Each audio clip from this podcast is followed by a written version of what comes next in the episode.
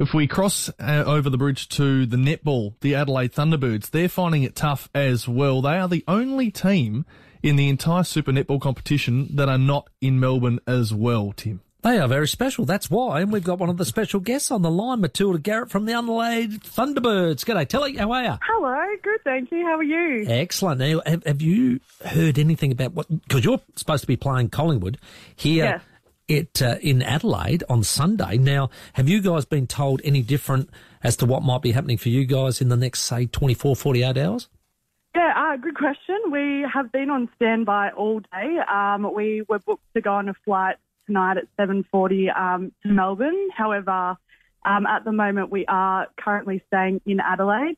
So we're still really hopeful that we are playing here on Sunday and hopefully because the borders are still open, um, Collingwood will, will be able to travel across. But um, it is a bit of a moving beast at the moment. So um, I think over the next day or so we will find out some more information. So you guys too, uh, sort of packed and ready just in case.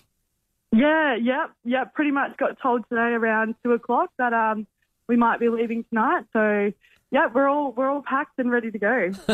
Now, um, how's the coach handled this? Because, you know, it's all about preparation. And I know Tanya well, she does a lot of prep. How's she handling that with you guys? yeah, she does like to do her prep, Tanya. Um, yeah, no, she's okay. I think um, we knew at the start of the week that this was potentially a possibility um, because, like you said, all the other SSN teams have had to relocate except the Melbourne team to Melbourne. Um, so we have been preparing like normal. Um, we do have training tomorrow, but if we didn't have it here, then we would have um, hopefully hopefully found a venue in Melbourne. So our preparation was going to be the same, and um, Tanya's really big on just making sure that we control the controllables. Yes. Um, so the fact that she hasn't been too stressed, that's been good, and it's filtered down to us as well. Excellent coaching. Now, um, Collingwood themselves, uh, what's your chances? And, you know, you've strung a couple of good wins together there. Yeah, well, I hope so. Collingwood's my old side, so I hope we come away with a win.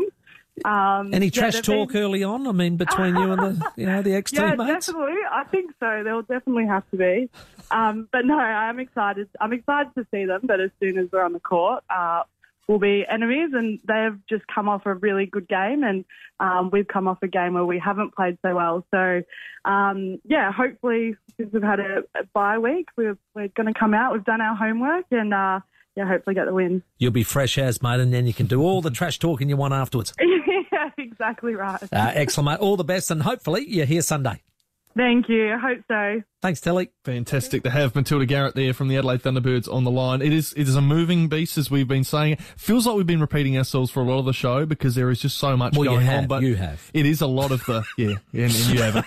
it's been one of those things where there's just so much information going around that we just need to continue to make sure everything is is out there and people are understanding of what's happening because it continues to change. And there's uh, there's always things being updated at all times. So make sure you tune in to 5AA throughout the evening and tomorrow. We'll have uh, the latest on the AFL fixture yet to drop yet for round 16. We saw some changes last night, but in terms of the Crows and Lions game, that we have not got any confirmation of just yet. I don't know about you, but uh, you get uh, invites from mates. Uh, you know, you want to do this on this date, or do you want to do that on that date? Tough. I can't do anything. Yeah. I don't know what I'm doing. You don't know. I don't even know where I'm allowed to go to work. I heard David Mooney last night saying the same thing. It's tough to plan anything. You cannot plan. No. You cannot plan. And even then, uh, so many who have been victims in the last few days of, well, that trip is cancelled or that one, or I'm stuck in Queensland. You know, we've got some of our announcers.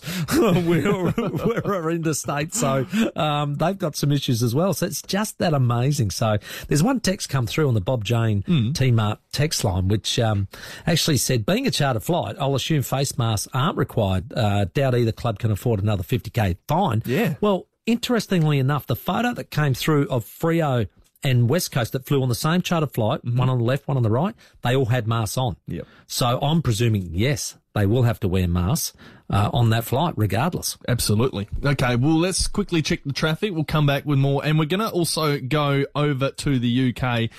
There's Wimbledon happening, but there's also the Euros. And last night, England and Germany, one of the most outstanding games of football you would wish to see. guilty. And then you see Ukraine uh, as well get a Incredible a- an amazing win. So I'll tell you what, we'll go through all of that next. That's a- an amazing night of football in the Euros.